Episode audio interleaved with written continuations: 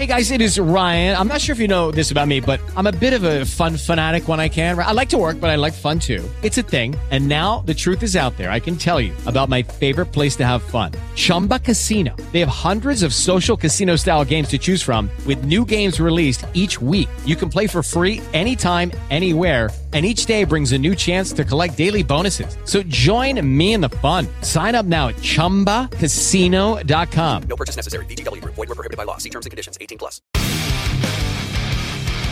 Northwest Wild Country on Seattle Sports Radio 950 KJR. So ahead ahead of us here in hour two on Sports Radio 950 KJR Comcast Sportsnet Northwest. We'll uh, jump into Steelhead Nation here shortly. Also talk to Liz Hamilton of the NSIA about uh, the uh, Washington, or I'm sorry, the Oregon uh, Fish and Wildlife Commission's uh, vote last night, four to three, four to three, not, Yes, not and not in the correct direction. Not favorable. Shangle, by any means. Not Yeah. at all. Not at all. So the the Lemming Five continues. Uh, the Zog vlog. Uh, Bill, we've we we interrupted you in the middle of, I believe, the the right in the middle of the list, number three. Let's let's get to number two and number one. What are the what are the top two most followed current steelhead techniques? Well, n- number two, uh, like like uh, Casey Kasem used to say, this one was on the top of the charts for a long time, but it's just fallen off because it got knocked off by something far better. But let's tell you, number two is the good old pink worm. As- Oh, as- buddy. as it's it's been around for a long time, boys. We know that. 20 plus years now, we finally figured this out. The Canadians are still laughing at us, by the way. Oh, yeah, absolutely. we're always, we're, you know, like you hear Bruce Willis in Die Hard. Welcome to the party, pal. Right? Well, we got to the party late, but but like Chief Hey, we're said, here, You know, yeah. in, in Ghostbusters, better late than never. Right. So we're in we're in it. Right. So yeah, the pink worm, man, it's uh, it's still being used more than more than ever probably, but uh, it's starting to wane also because uh, it's like having that hot new girlfriend after you have her around for a long. You got to talk to her. You know, yeah, it's uh, it's uh, not as good as it was at the beginning, but Well, it's it's okay. We right? run out of things to say. How you many, know. Bill? Bill, how many? Uh, I would say that the pink worm is the most written about steelhead technique in the history of mankind. I am proud to say I have never done a pink worm article. Oh, no kidding.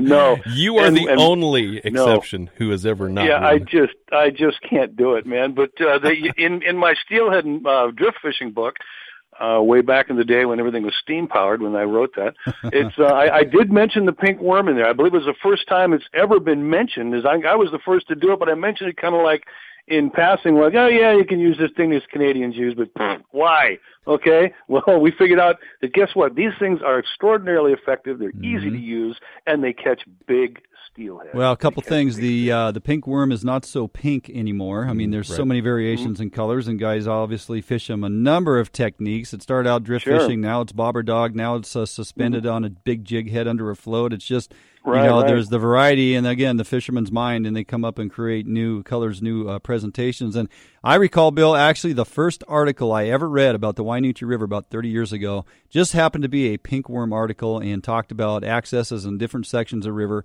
But the emphasis Mm-hmm. was the pink worm. Uh, December, January. Don't fish the river without it, and you will definitely catch steelhead. So there you go. And what do you well? What do you know? Well, I first saw it many moons ago up on the Sol Duc River. Uh, my buddy J.D. Love, we all know J.D. What a Oh, great yeah. angler and guide he is.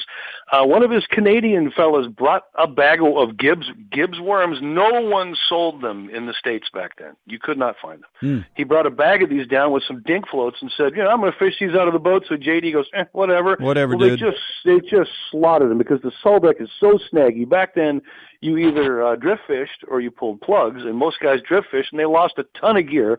And here's a guy, here's this dink float with this big rubber worm, and the guy's murdering fish. And he he left a bag with JD. He did it over and over and over again. You are our buddy Robert Kratzer, right? Yeah. Has was watching JD catching all these fish, and he couldn't figure out what in the world is this character doing. So of course he called Dave Vetter, Mr. Pink Worm himself, right? Dave was one of the first guys to write about it. And he asked Dave, he goes, What in the is this guy doing? How do I rig this? What's going on? So yeah, that's uh, kind of where I saw it start was on the Sol Duc. Any little history there. But Yeah. anyway, that's uh that's uh yeah, that's uh the reason that it's number two is because of number one. Does anybody have a guess out there in in uh, Radio Land what number one is? Oh, I'm pretty sure everybody knows. Little round, going. Yeah, neutral buoyant, that's right. variants Yeah. of colors. People like to paint them. Oh, There you go. It would be ding ding. Number one would be beads. Oh my goodness! And well, this is not nothing new. I mean, Jensen eggs under a float all by themselves, which are basically a bead's been doing it for 40 years, right? Yeah. Canadians been doing it forever. We've been doing it, and we just got around to these things. But it, uh, I get the I get this strong feeling that if you if you fancy yourself as a top-notch steelhead fisherman and you're on social media, et cetera, et cetera, and uh, you place yourself in the front of the line there, it's almost a fear that if you don't use these things, you'll be looked at as some kind of socially unhip luddite. You know, like what? You're not using bees, man? Where you been? You've been in the cave? You know, all that stuff. You know, and good Lord forbid if you get caught drifting with a drift rig or a corky, you know, you'll be banished from the steelheading fraternity. It seems like. What do you think, Dwayne? Well, I, all I can tell you is that this uh, this bead thing has taken off. Oh, yeah. uh, I remember, man. uh, gosh, it was probably six years ago, going down to Oregon on the Uh, fishing with yeah, Chad, and he's like, "Hey, you know, you got to keep this, you got to keep this quiet." It's basically the way they rig them for uh, big rainbows up in. Alaska. Yeah, it was uh, it was it? was fishing a long leader under a float with a bead on it, and Uh-huh. I was just blown away with how many steelhead we were catching. And uh, I was reluctant to change. You know, I I I, Right, right. I Mhm. gravitated towards it slowly. I would put a uh, would have put a dropper bead under a jig, and then lo and behold, Mm-hmm. nine times out of ten, the stupid fish would hit the bead, and I'm like, why do I even have the jig on there? Uh, and then you, you, you kind of you know you, it's an evolution, uh, and it's is. a and It's- it's a learning curve. And now there's all the different ways, guys. For crying out loud, they're drift, they're uh, side drifting, you know, beads. They're they're bobber Mm-hmm. Sure. dogging beads is the hot is the new hotness. They're they're fishing beads vertically under a float, much like a jig presentation. It just whatever you have confidence in, you're going to present it as such, and a multitude of colors work depending on your water conditions. It's another new ticket item that guys are finding effective, no doubt about Yep. it. Well, we'll we'll just keep going in this in this direction until we find something better. But that's the wonderful thing about steelhead fishing is we evolve. Sure. We- we're such evolvement. We're always doing what works best because of uh, once the genie's out of the bottle kind of thing, and Yeah. because of pressure, we have to use the most effective techniques to be competitive. I mean, there's, there's only so many fish out there, guys. Right? What the what I love about beads, other than they're super effective, excuse me, is they're far better for other fish than any bait we could Right. use. I Yep. mean, as far as smolts, as far as uh, and they don't swallow them, almost zero uh, mortality because of these things. Right. It's it's wonderful. I do think they're a little overused, and people will use them even as we- one of our mantras in steelhead fishing is there's always one technique for a certain set of conditions that's Sure. going to outfish another. Right. Guys are hesitant to use anything else, and they find something that works really well. So it's kind of maybe because these things work so well, we're hurting ourselves, not trying, maybe not pulling a plug Mhm. once in a while, maybe not throwing a spinner or a spoon or doing something else because these work so well, we don't want to take them out, and they're so easy to use, we don't want to take them out of the repertoire. Right. Yep. Well said. Very well spoken, indeed. Yeah. That's a Mhm. good. That's a good list, Bill. Great yeah, list. man, this, this, yeah. this was a lot of fun. Uh, Yeah. I'd like to be out doing that stuff right now, but uh, you know, I understand you guys got uh, rain. Is that what it's called? You got rain over yes, we got rain, we got Oh. water on the drop, and about the Oh. time that Shangle and I are committed to the Sportsman Show, the rivers will be teeming with fish. Oh, and uh, that's gonna. I was watching watching the weather report. That's gonna kill a sportsman show. Oh my Yeah, goodness! I know. We, we got we got this beautiful weather pattern coming up next week. yeah, Yeah, we're gonna. We're, I'm gonna bring down a box of bowling pins, guys, and we're just gonna bowl in the aisles. Sounds good. We'll just Perfect. we'll just set them up. are you Yeah, coming over? we're gonna do. Will you be over next week? Abso- Dude, He'll be in here man. on I'm- I'm- Saturday. Ah, He'll I'm be in just here on making sure he's committed. Yeah, yeah. I remember absolutely. talking about it. So, I'm gonna I'm gonna be hanging out with with uh, the world's largest five year old. oh, And perfect. uh, we're gonna at, at Yakima Bait, so Okay. I'll be there all week, and we'll all be in there Saturday. It's gonna be a big party Saturday. I can't wait. oh, it's gonna be great fun. Good to see you, buddy. Looking man. forward to it, Bill. Looking forward to it, my Okay. friend. All right, man. I will uh, hopefully have some more fishing tales for you when I see you next time. we'll uh, we'll see you then. All right, buddy. Take care. You guys be good later. Always a pleasure. Always entertaining and factual information.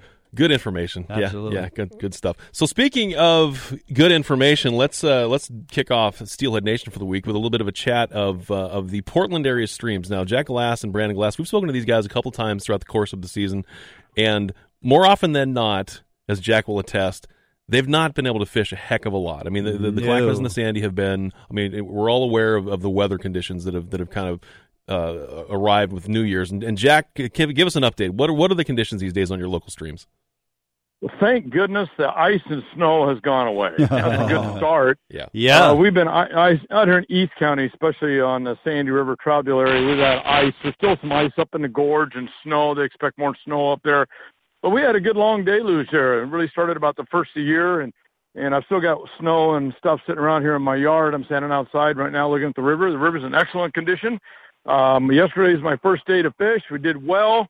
The day before it fished, and some of the boats did pretty well. And prior to that, it kind of got muddy because all the the weather change came and the water came up, you know, and colored, and just uh, the ideal conditions after three weeks of really low, cold, cold water, ice flows. You know, you don't get a lot of new fish coming when it's like that. Right. So uh, it looks like a great week. Uh, uh, as you guys were just discussing, yeah, sportsman show next week. We got a good week coming up uh, fishing, but uh, we were committed to the show. So I'm sure looking forward to being there though, and share a lot of this information with everybody because Brandon and I will be in the All Rivers uh, tank uh, or all all fishing tank. It used to call Steelhead River. Now it's now it's All Rivers, I think, or Yeah. something they call it. But mhm. uh, we're going to be talking a lot of techniques in there. Well, as we alluded to a few weeks ago, we talked to Brandon and we talked to you previously, Jack. You know, with that with that weather pattern we were stuck in, you know, the rivers got so doggone cold, the ocean conditions were actually warmer.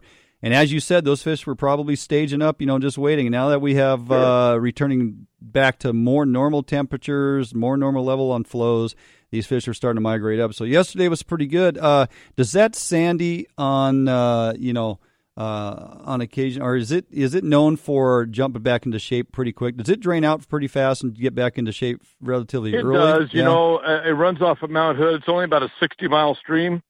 Yeah, It gets cold. It drops really quick. So Okay. yes, it, it cleared up really.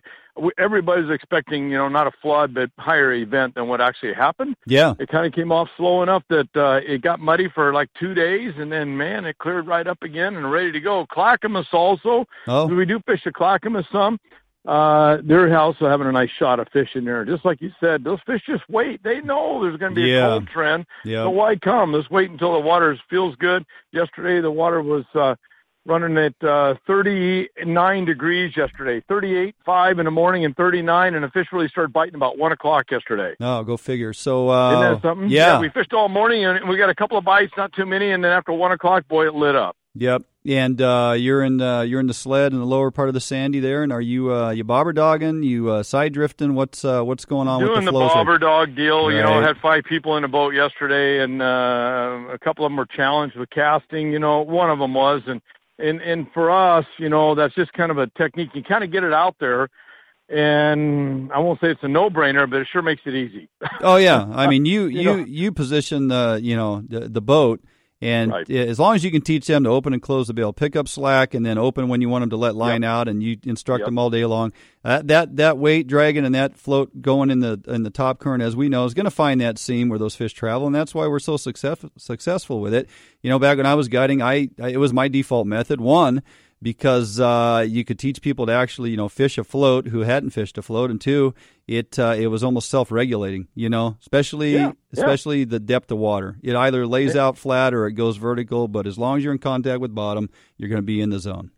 Absolutely, you know, and so it makes it real simple to do, and you know, you can do it from shore as well. When Oh, I yeah. do the drift boat trips, we get out on the bank and we fish on Yep. the shore, and it's also an, an effective technique up there. The main thing is casting it out, make sure it's tangle free. Right. That's the the most challenging part of it, and the rest of it just kind of drag it down river. That's what they call dragging. So, Oh yeah, yeah. I've always Um, instructed folks, Jack, in my seminars. You know, when we're in the boat, we're bobber dogging. When we stand on shore and we're fishing that thing as if we were drift fishing, we are float drifting, is what we're doing, Yep. and uh, Yep. very effective. So, are you? Uh, what are you dragging then? Uh, you know, as far as presentation underneath your bobbers, uh, you got some bait You know- going. You doing? Uh, you know, I. I'm real big. I'm big with yarn and eggs. You know, Yeah, yeah. Uh, I use that a lot, uh, and without a question for steelhead. You know, I, and I don't need to tell you this, but my favorite cure is uh, the with Pautzke's uh, Boaxel Fire Cure. I, I love Yeah. that stuff. Uh, the borax cure, something about that. Steelhead love that. I throw some krill in there and mix that up. That's the combination, man. Mhm. That is the combination. They gobble that up. So they do. uh, Yeah. I, you know, I just don't go winter steelhead fishing without it. No, it makes it uh, makes the perfect steelhead egg because you want that you know a little bit firm, gummy egg that's going to hold on. You get a durable bait that you can drag for quite a long time, whether you're side drifting or bobber dogging or drift fishing or whatever your presentation is. But that it's not like fishing a wet, sloppy salmon egg, putting out a milk trail, scent trail. We don't need that. You know, No, steelhead are no. visual. Yeah, they key Yep. in on a little bit of scent. You know, and as the water gets clearer, we go smaller and you can use even less scent. But you know, when it comes to steelhead eggs, man the more natural those eggs smell for me, with a little bit of krill to them, the better off I have found steelhead respond. You know. You know, and, and, and when they bite it, they bite it twice. They Oh like yeah, it. they chew on They it. They gobble it. They really do. Yep. Yep. Yeah. Yep. So, Uh, and then uh, beads, I'm, I am using beads quite a bit. I do like the soft beads, the R and B uh, beads.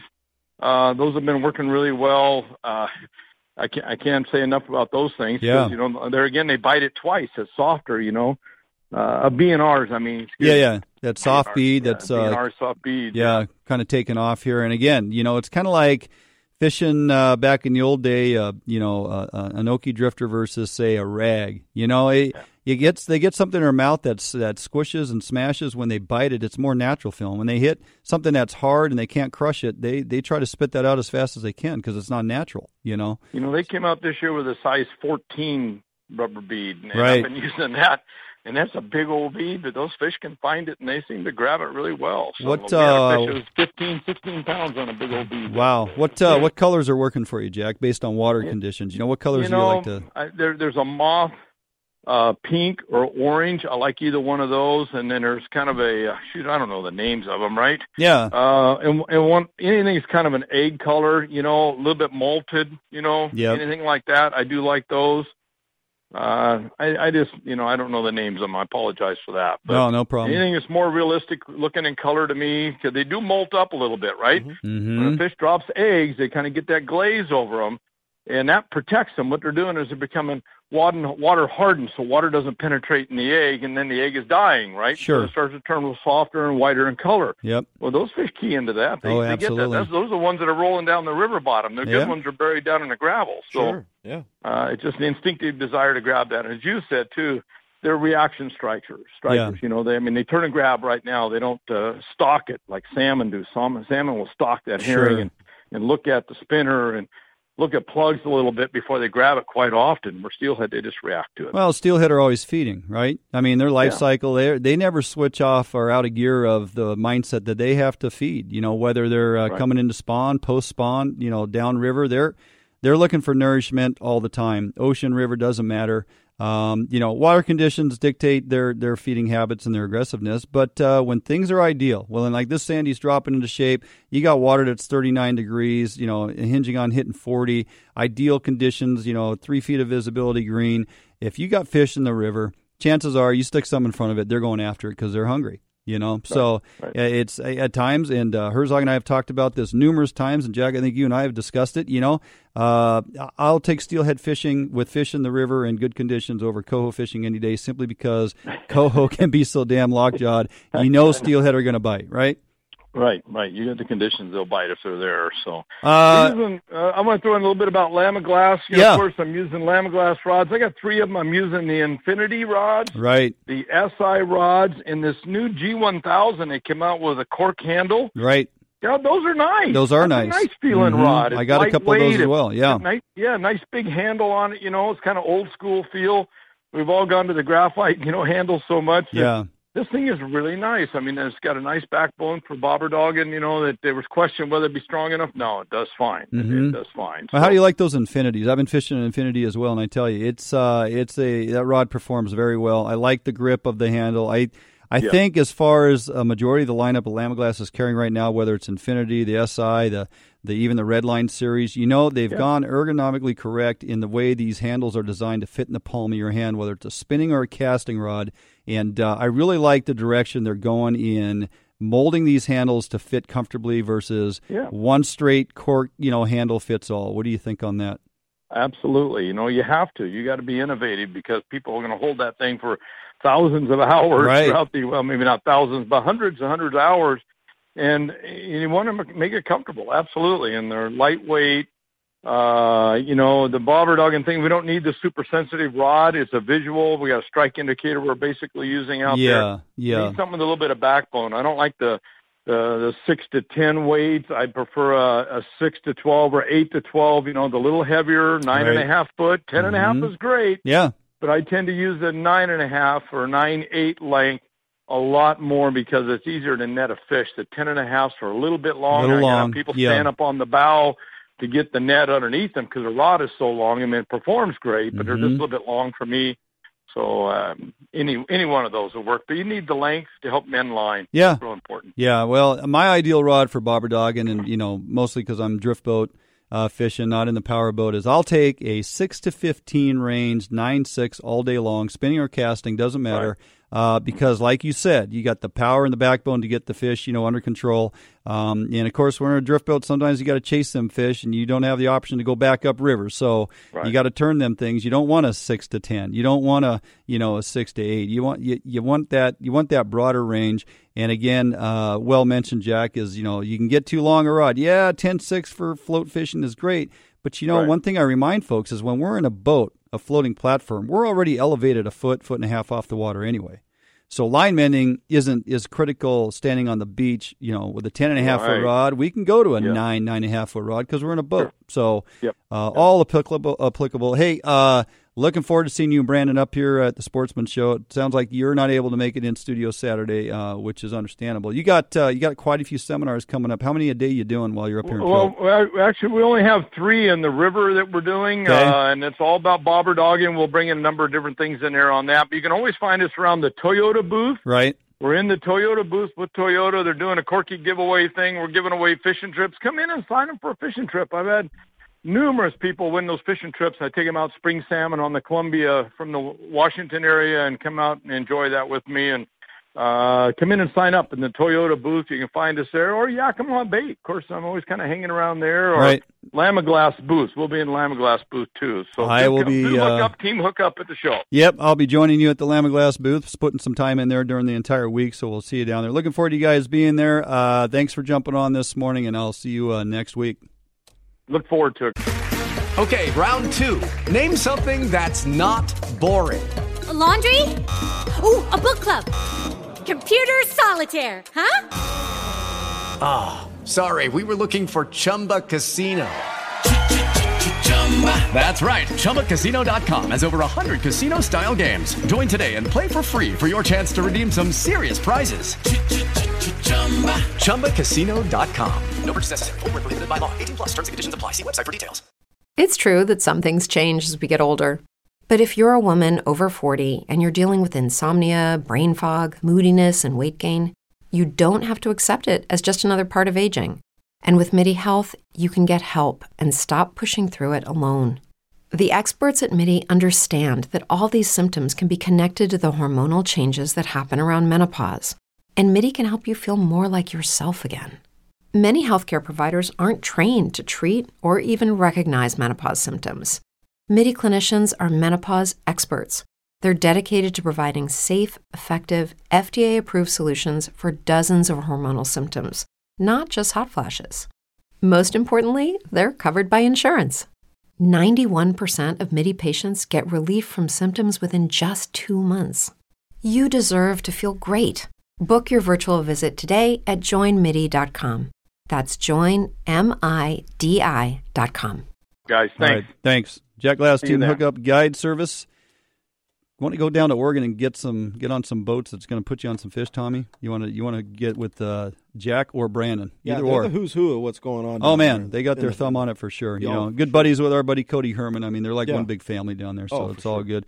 Uh, Steelhead Nation brought to you by Lamiglas and of course uh, Bomac. Most of what you see on the table here is presented to you by Bomac, and uh, we still have a number of good grab bags sponsored by Bomac to give away at the course of Steelhead Nation. As we get past the Sportsman Show and roll into February, March on our Steelhead Nation, uh, those prizes are going to be available. Check out uh, the lineup at Lamiglas. Go to lamiglas.com. Check out Bomac at bo-mac.com. Say that four times fast. Uh, I'll pass. yeah, so I like that the idea of those cork handles on those new G1000s. They're I'm pretty nice. Old-fashioned like that. I Mhm. like long live cork. Well, and it dropped the price like down. It dropped the price back down a little bit too, so Yeah. guys are able to afford a really Yeah. good quality rod. So, uh, with that, we're going to jump out for a break. Uh, when we come back, the uh, second to last installment here, Northwest Wild Country, we have Liz Hamilton on NSIA. Going to talk about the uh, the move we made here in Washington State relative to the Commission's decision last Saturday, as it reflects on the Columbia River uh, moving forward, and of course, what I consider the debacle the absolute debacle that came out of Oregon yesterday with their commission decision. All that and more with Liz Hamilton we get back right here, Sports Radio 950 KJR. Northwest Wild Country on Seattle Sports Radio 950 KJR. Saturday morning, 728 Sports Radio 950 KJR Comcast Sportsnet Northwest, and you can hear us around the country on the iHeart Radio app. Uh, Dwayne, I don't know if you noticed this last night uh, or actually yesterday afternoon as well. You were in uh, you were in uh, Larry Phillips' office, and there was a discussion about the results or the outcome, I guess you'd say, of the uh, the meeting of the Oregon Fish and Wildlife Commission.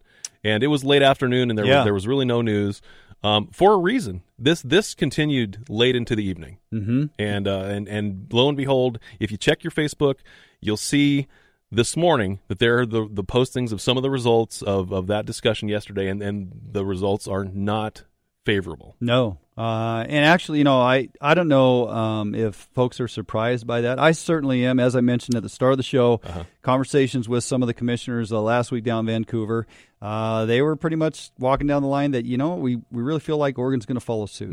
Because if they don't, this will be uncharted waters, you know, no pun intended there, but uh, truly uncharted waters on how we're going to manage this fishery. I'm so glad we're talking to Liz because maybe we can shed some light on it, the direction this debacle is now going to go. It's uh, Liz. So uh, as we as we just pointed out, and as we have spoken about before, we we do have a potential situation here with the management of the Columbia River that I don't I don't believe we've actually been to this specific point in the past, have we? No. Uh, g- uh, good morning, gentlemen. Hey, good Uh, morning. Director Melcher. Director Melcher was stunned. The Oregon police didn't. The police didn't even want to come up and comment on how do you manage a river that for 100 years has had a compact and concurrent management. So uh, this, is, this is dark times. This is ugly times, and I, uh, I I don't think any of us know what to do. Except I heard a lot of talk about let's just go buy a Washington license and fish on that side of the river. So um, it's it's uh, the disregard that was shown by this commission for the, the there's 400,000 people who buy endorsements to fish in the river. So yeah. uh, we, you know, we've got those numbers. The disregard for the nearly half a million anglers, the disregard for the state of Washington, for the fish and conservation. Uh, you know, some people want to rename the commission, uh, you know, Governor Brown's Gillnet Commission rather than the Fish and Wildlife Commission. Yeah, for good reason. Yeah. Yeah. Now, you know, we have to remember there were three votes to go in a different direction. Correct. Um, but four of them were convinced that uh, a handful of gillnetters who already get more fish than the sport fleet does. Nearly every single year, they already get more fish. It wasn't enough, and we have to turn the dial over for more. So it, this this is this particular uh, vote four to three is is still fresh enough that I don't think most folks have had a chance to really try to consider what in the world are the possibilities here. But Liz, have you obviously you know I mean you spend you know 18 hours a day thinking about this stuff. I mean what what in your estimation are some of the potential paths that we may go down here because because as I've mentioned before there really is no case law that that we can that we can rely upon. Well, Washington could promulgate rules for their gill netters and their sports anglers and their waters. Um, you would have to divide up the fish uh, using that method, and you might even start, especially if we go to court, which I I think there's a chance of this, a good Mhm. chance of it. Yeah. You might even start arguing, well, let me see. Idaho produces a lot of fish, so we're going to weigh in here about which side fishes. And uh, Washington hatcheries, you know what I'm saying? I mean, who's Yeah, yeah, got the fish? Where are they going? Right. And you know, this this could lead to uh, arguments about whether splitting the river 50-50 for impacts is is appropriate. So, uh, you know, I mean, I I don't even know if we're going to have concurrent regs for uh, reciprocity, where you know I can take my boat and launch it anywhere in the river I want, as long as I have uh, one of the two states' licenses. Correct. Yeah. Yeah. So it's, uh, I, I tell you, the, the director was stunned.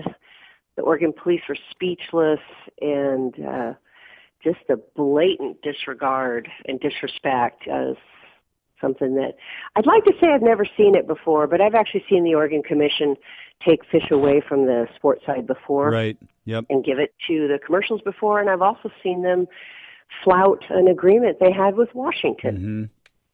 Well, it's uh, interesting times ahead for sure, Liz. You know, it, it makes you start thinking about exactly what you stated. And Joel and I had this conversation uh, a couple times now. I, it wasn't that long ago that we uh, have found ourselves with the ability to, uh, whether, because I retain a Washington license, I can launch anywhere in the Columbia and go fish. It's no big deal. Uh, you know, we may be taking a step backwards and pulling those back off the table. And, you know, this divide and conquer type of mentality is going to be very difficult to uh, manage our fisheries. Um, so, whereby Washington followed suit and stayed the course, albeit with a few changes. You know, we uh, we bumped back to a 75, 25 percent, uh, you know, um, uh, retention, um, and uh, they'll uh, they'll continue uh, one more year in the fall the fall fishery. But at least we keep the gill nets, according to the Washington plan, off the river for our spring and summer chinook. Uh, does the Oregon plan now go ahead and uh, allow the gill netters to have access on the spring and summer chinook as well as the fall fisheries, and they're still at the 80-20 Yes. split? Yes. Now, speaking of splitting, I don't want to split hairs, but they're allowing tangle nets in the spring, which most of us recognize are just small mesh gill nets, right? Yeah, absolutely. Uh, so tangle nets in the spring, and then gill nets in the summer and the fall.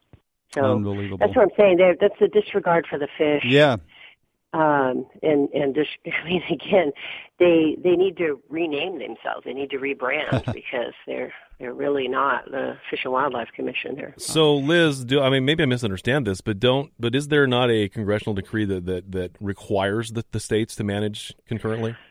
The compact law is so simple and so elegant, and yes, it says you must. And then that federal law that you must manage jointly with uh, with the other state is also in state statute. So I mean, they they flouted a lot of laws here. I mean, you know, the the Senate Bill 830 that was passed uh, to go along with the reforms has a clause in it that you will manage the fisheries to optimize the economics to the state, and that was disregarded as well. So the You know, they were bent. I, you know, one more fascinating thing about all this, there's a commissioner that was just up for reappointment from the Portland area. Really nice guy. He, he really is. Um, but he very much describes himself as the conservation commissioner, the non-consumption commissioner. And there was a panel of some of the most powerful conservation groups in the state of Oregon that spoke first and asked for concurrence with Washington. And this commissioner who bills himself as the conservation commissioner voted with uh, the commercial. huh? Interesting. It yeah, we That were all just, uh, scratching our head. hmm. Yeah. Hey, well, something I haven't researched, so I'm going to ask you, Liz. Uh, does NOAA weigh in on these Columbia structured fisheries at all? In other words, so obviously we understand the the uh, disaster of north of Falcon last year and having to obtain permits, and you know the the fisheries have to be modeled um, to prove conservation efforts are in place, and and uh, all those measures are accounted for, and then you present your fishery model for the season on this specific fishery, that specific fishery, and NOAA gives your stamp of approval, and then we get to go fishing. Does do they weigh in on this particular Columbia River stuff, or is it uh, not part of their their area? At, in in this policy side of it, no, they don't weigh in, but they are on every compact call with us. That's what I thought. So, yes, they're- if we're they're on every presenting, di- yeah, so to present, Washington State presents a season to target, you know, so, uh, spring Chinook, summer Chinook, fall Chinook. It's a season that has to be modeled under conservation efforts, and here it is.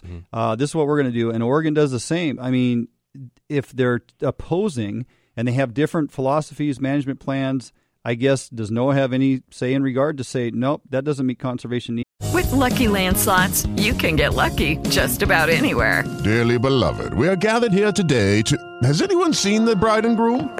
Sorry, sorry, we're here. We were getting lucky in the limo and we lost track of time. No, Lucky Land Casino, with cash prizes that add up quicker than a guest registry. In that case, I pronounce you lucky. Play for free at LuckyLandSlots.com. Daily bonuses are waiting. No purchase necessary. Void where prohibited by law. 18 plus. Terms and conditions apply. See website for details. or you guys need to submit the same type of plan or we're not going to approve this. Is there any is there any possibility going down that road? Maybe. I, you know, again, the word you Yeah. used the phrase "uncharted waters." Yeah, Yeah. yeah, and yeah. it's very unclear to me. I will say one thing about NOAA. Uh, years ago when they wrote their first recovery plan in the Columbia. This is way back. Got a lot of gray hair. They actually wrote into the plan that gillnets would be out of the water and commercial fisheries would be terminal and there would be more selective fishing. In their very first recovery plan, they described all the things that this Huh. uh, that these reforms embrace Yeah. and uh, but that does not mean they're not going to get into allocation. They will look at the numbers, and if they add up to more than one, then they're going to turn it back to the state. Right. Okay. So they can't harvest more than what the caps are under the Endangered Species Act. Correct. Yeah. Okay. it's uh it, it's very few times that you will have a uh, an inability to actually predict what's going to happen. I mean, we really don't. I mean, that's the- the, thing about this conversation, Mhm. and that's the fact, Liz, is that we just we legitimately do not know where this is going to go. Sure, we don't. I think the only thing we do know is that this has put ODF and W's budget in harm's way. Hmm.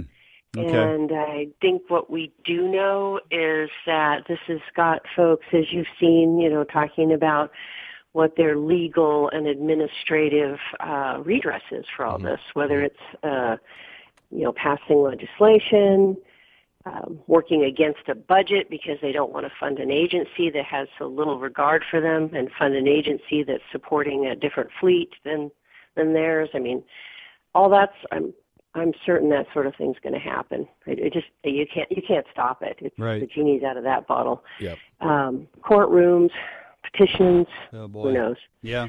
You, The whole you know, thing sounds I, like I a- was I Sorry. was looking at Bill Monroe's article this morning and on, on iFish, and he uh, he starts it with petition anyone.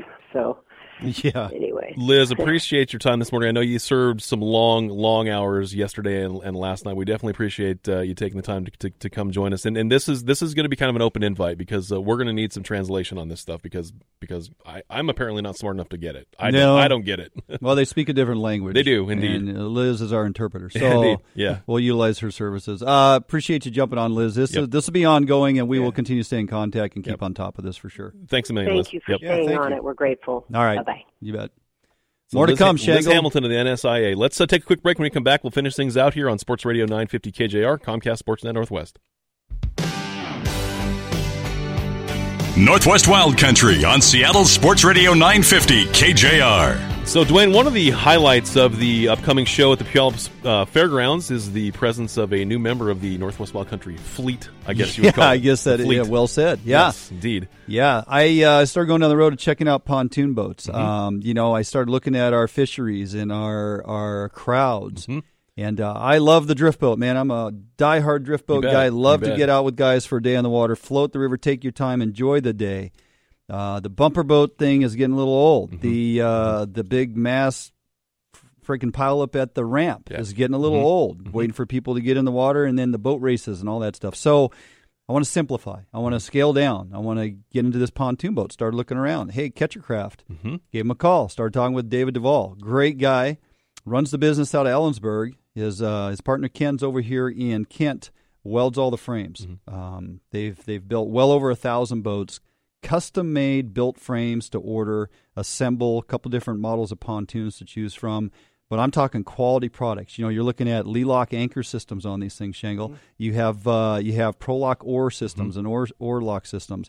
Um, you know, they're they're uh, and a really nice uh, handmade, all American built, custom made frame to order. I'm getting a single seater 10 foot pontoon boat. Uh, I've opted for a single frame build versus you can have it to where it assembles, disassembles, so you can put it in a small vehicle. Sure. Put it in the back of a small truck, put it, fold it up, put it in the back of your car. Uh, get to your location, assemble, inflate, put it together. You know, give yourself some extra time. Dump it over a riverbank. Don't need a launch. Nope. Don't need a trailer. Very, very self sufficient. Get somebody to turn your vehicle around, and you get some secluded water off where maybe some other guys aren't. Might run into a couple other fellow anglers, but you know, versus giving up the drift boat and being okay with doing a little bank fishing. This has given me access. Absolutely. Uh, Dave came over from Ellensburg a few Mhm. weeks ago. We spent a day on the lower Wynoochee. Mm-hmm. Uh, I was uh, blown away by the ability. You know what it did? It got me back to fishing because I pull off into the soft water, Tommy. I'm in, you know, four foot water that I don't want to stand in with my chest waders, especially in the winter. I drop the anchor. I'm on a platform and I'm fishing. I'm drift fishing.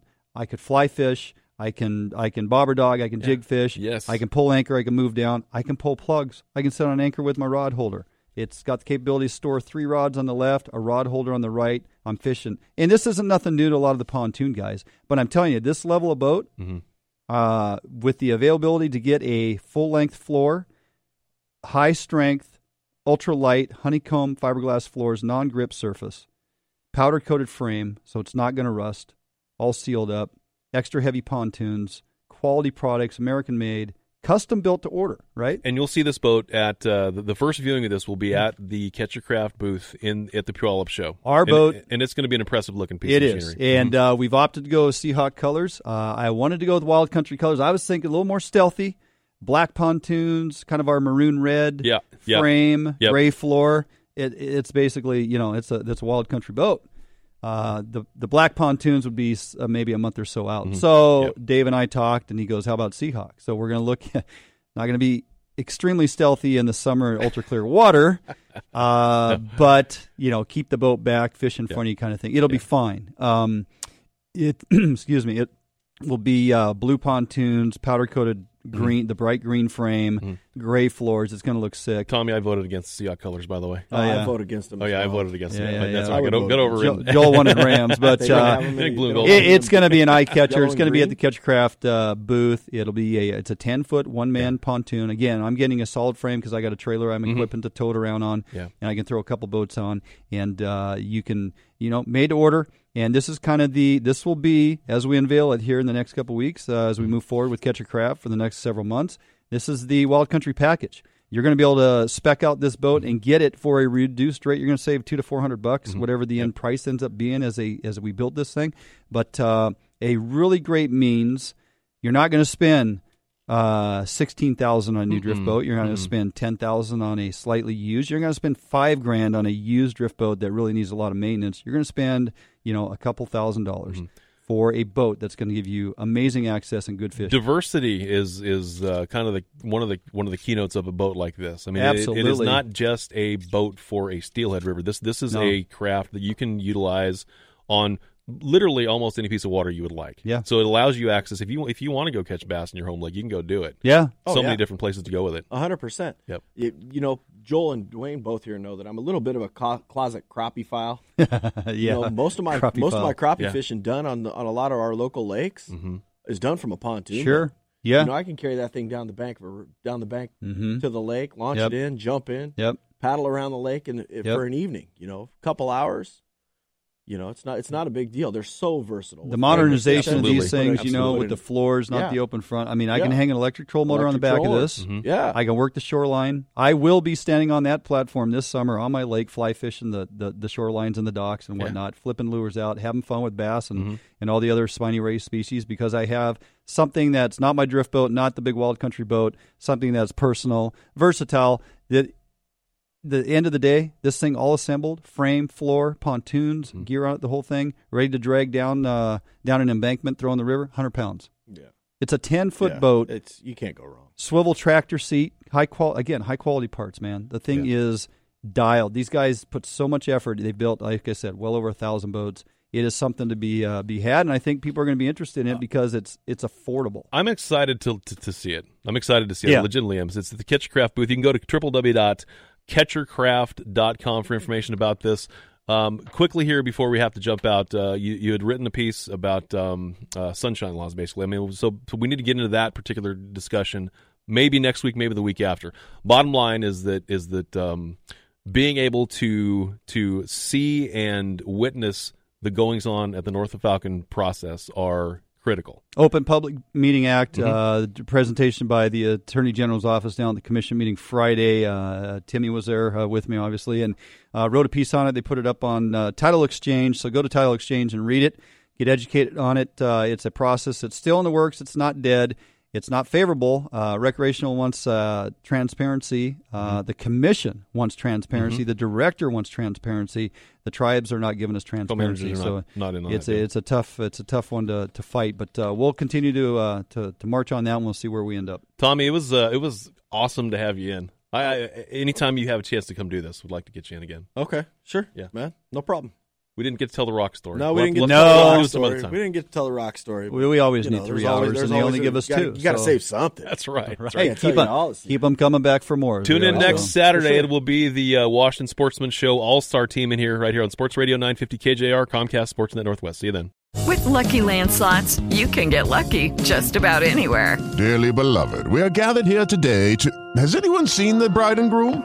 Sorry, sorry, we're here. We were getting lucky in the limo and we lost track of time. No, Lucky Land Casino, with cash prizes that add up quicker than a guest registry. In that case, I pronounce you lucky. Play for free at LuckyLandSlots.com. Daily bonuses are waiting. No purchase necessary. Void where prohibited by law. 18 plus. Terms and conditions apply. See website for details.